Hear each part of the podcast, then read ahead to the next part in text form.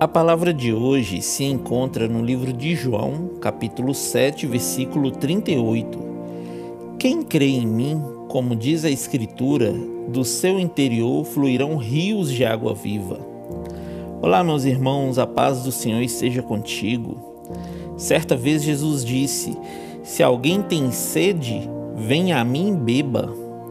Ele te ama, querido, e por isso está te convidando hoje para saciar suas necessidades nele e de ti fluirá rios de água viva.